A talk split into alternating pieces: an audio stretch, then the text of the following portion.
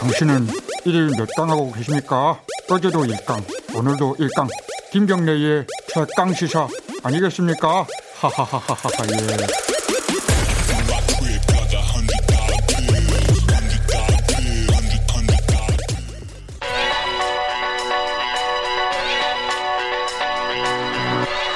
최강 시사 김수민의 눈. 네, 김수민의 눈 김수민 평론가 나와 계십니다. 안녕하세요. 네, 반갑습니다. 어, 국회 사용 설명서. 어, 이게 뭐죠? 왜 이런 얘기를 꺼내는 거죠? 네, 21대 국회가 5월 30일부터 네. 임기를 시작을 했죠. 네. 네. 이번 새로운 국회 맞춰서 좀 국민들도 더 국회를 많이 사용하셨으면 하는 바람에서 음. 어, 국민들이 많이 사용할 수 있는 절차의 대표적인 국회 청원. 국회 청원 이야기를 좀 들고 나왔습니다.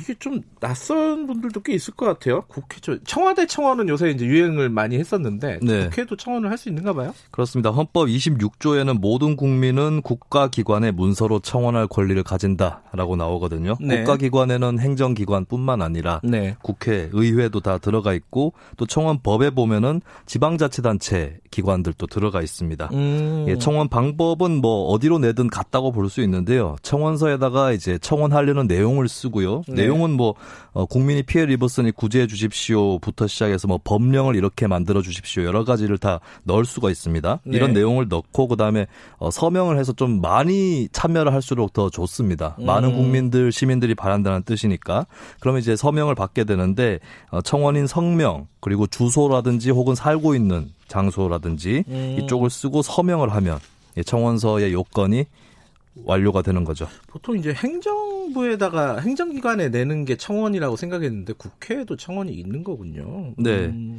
행정기관에 내든 의회로 내든 결국에 행정기관이 마지막 접수를 해가지고 90일 안에 이 네. 청원을 수리할지 말지 이걸 답하게 돼 있습니다. 네. 이렇게만 보면은 그냥 국회를 거치지 않고 행정기관에 바로 내는 게 어, 좋지 어, 그러니까 않을까. 그, 그, 말씀을 여쭤보고 싶었어요. 네. 네. 그렇게 생각할 수 있는데요. 근데 국회에서 청원을 접수해가지고 만약에 통과를 시키면 이것은 청원 국민들의 바람을 뛰어넘어서 국회가 의결한 사항이 됩니다. 아. 더 힘이 실리게 되는 것이죠. 그렇군요. 특히나 입법이 필요한 것은 국회에서 바로 그 청원을 받아서 법으로 만들어도 되는 거거든요. 음. 이 대표적인 사례 중에 하나가 김대중 전 대통령이 퇴임 후에 어, 다른 데다가 알아보지 않고 국회로 청원을 아, 제시를 김대중 전 대통령이요? 예, 한 적이 있었습니다. 무슨 청원을 예, 했죠? 법률 이름 좀 들으면 흡연자분들이 딱 할 이름인데요. 담배 제조 및 매매 등의 금지에 관한 법률입니다. 아 진짜요? 어, 이거 네. 아예 금지시키자고요? 예, 담배 제조를 어, 금지시키자는. 아, 이런 게 있었어요? 김 전 대통령이 몰랐네. 젊었을 때는 끼견가했는데 네. 언젠가부터 담배를 끊으시고 난 아, 다음에 변하셨네 사람이. 네, 그래서 이거를 유재건 당시 국회의원 소개로 국회의 아, 청원으로 예, 제출을 한 적이 있었습니다. 그러니까 음. 의회 청원에는 중요한 거는 소개 의원이 필요합니다. 아. 네, 소개 의원이 한 명 이상이면 되는 거고요. 그 소개위원이 없으면 안 되는 거예요? 그 지, 지금까지, 그러니까 작년까지는 특히 그랬었거든요. 음. 저 같은 경우도 지방의원 하면서 한 세 건 정도 청원을 소개를 한 적이 아, 있었는데. 지방의회도 똑같은 이런 청원 제도가 있군요. 예, 그렇습니다. 음. 근데 저는 의원님들한테 좀 권고, 권유해 드리고 싶은 게 이 청원 운동을 저 같은 경우는 어떤 거는 그냥 받아서 소개를 했지만 어떤 네. 거는 시작 단계부터 조직을 했었거든요. 음. 그 과정에서 시민들과 함께하는 보람이라든지 이런 것들이 또 있습니다. 네. 그래서 21대 국회의원들도 청원을 다 한번 직접 조직해 보시라 이런 권유를 또 드리고 싶습니다. 제가 아까 간단하게 말씀드렸는데 그 청와대 청원이 인기라고. 네. 청와대 청원에 대해서 어, 잠깐 짚고 넘어갈까요? 이거 어떤 평가 지점이 있을까요? 그 저는 청와대 청원은 좀 넌센스가 있다고 보거든요. 어떤 그러니까 예를 들면 이제 네. 청와대가 네. 행정부의 컨트롤 타워인가 했을 음. 때 사실 컨트롤 타워는 내각 국무회의가 컨트롤 타워인 거죠. 네. 그렇다면 행정부에다가 청원을 낼 수 있는데 그것은 어 예전의 청원 제도에서도 관계 부처에서 검토를 해가지고 수리 여부를 음. 답변을 하게 돼 있습니다. 그리고 그게 행정부의 방침이 되려면 청와대에서 그냥 결정하는 건 아니겠죠. 음. 일선 부처에서도 검토를 하고 또 나, 아가서 시행령이 필요한 부분이라든지 이런 것들은 또 국무회의 의결도 해야 되는데 이거를 청와대가 받아서 답변을 하는 게 맞는가 이런 의문을 제가 좀 많이 갖고 있었어요. 있었어요. 그리고 뭐 민정수석에 나서서 답변을 하는데 사실 민성 민정수석을 포함한 이 대통령 비서 자리들은 말 그대로 비서 조직인 거거든요. 네. 그렇다면은 이것은 이제 어, 월권 논란도 좀 일어날 수 있는 음. 것이고 그래서 저는 청와대 청원을 받을 수 있다면 행정부 통합 청원을 받아서 관계 음. 부처하고 다 같이 좀 유기적으로 협의해 가지고 결과를 통보하는 게 더 낫겠다라고 어, 얘기를 해 왔었고요. 제 개인적으로도 음. 그리고 두 번째는 결국에 국회 청원이 더 중요하다.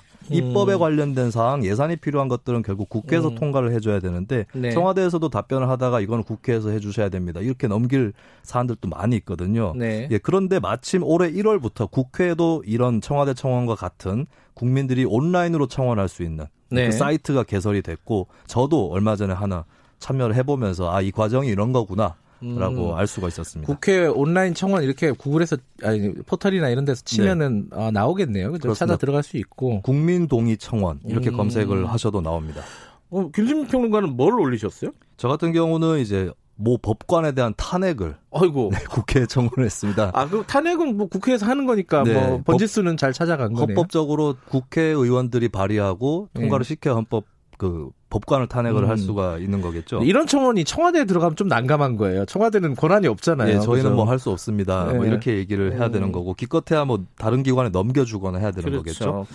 그 좀 구체적으로 설명해 네. 주세요. 청원을 어떻게 하고 어떤 부분 조심해야 되고 이런 네. 부분들. 온라인 청원 같은 경우 국회에서 이제 네. 30일 이내에 10만 명 이상의 동의를 받아야 됩니다. 30일 10만 명. 네. 아, 쉽진 않다. 그러면 그렇죠? 소개 의원이 없어도 되는 음. 기존의 제도하고 좀 다른 건데요. 네. 이게 보니까 청와대 청원에 비해서 서명하기가 어렵더라고요. 음. 청와대 청원은 SNS에 계정이 있으면 연계돼 가지고 바로 서명을 할 수가 있는데 음. 이 국회 청원은 조금 더 어, 까다로운 요건을 부과를 해서 이 전화번호를 입력해가지고 인증을 해야 됩니다. 인증을? 예. 아. 그러다 보니까 제가 이렇게 SNS에 같이 청원을 좀 해주십시오라고 해서 참여하신 분들의 소감을 보니까 예. 안 돼가지고. 인증이 잘 안 돼서? 네. 그래서 예. 실패했다는 분들도 여러 명 계셨어요. 예. 그래서 저 같은 경우는 이거를 좀 로그인하고 하는 방법을 더 쉽게 하거나 아니면 10만 명 기준을 좀 낮추거나 음. 예, 그것이 좀 더 바람직하지 않을까. 더 많은 국민들이 참여하기 쉽지 않을까 싶습니다. 어쨌든 김수민 평론가가 올린 거는 10만 명은 안 됐을 거고 아직.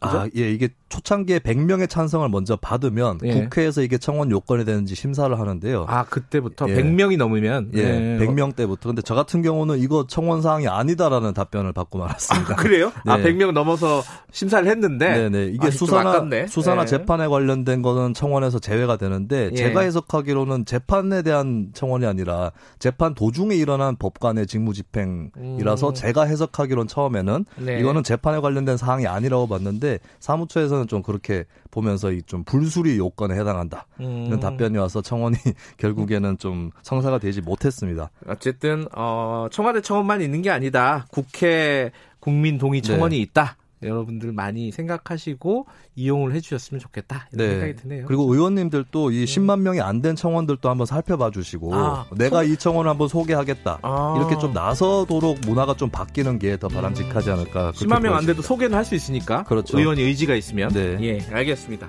김수민의 눈이었습니다. 고맙습니다. 감사합니다. 김경래 최강시사 2부는 여기까지고요. 잠시 후 3부에서 뵙겠습니다. 일부 지역국에서는 해당 지역 방송 보내드립니다.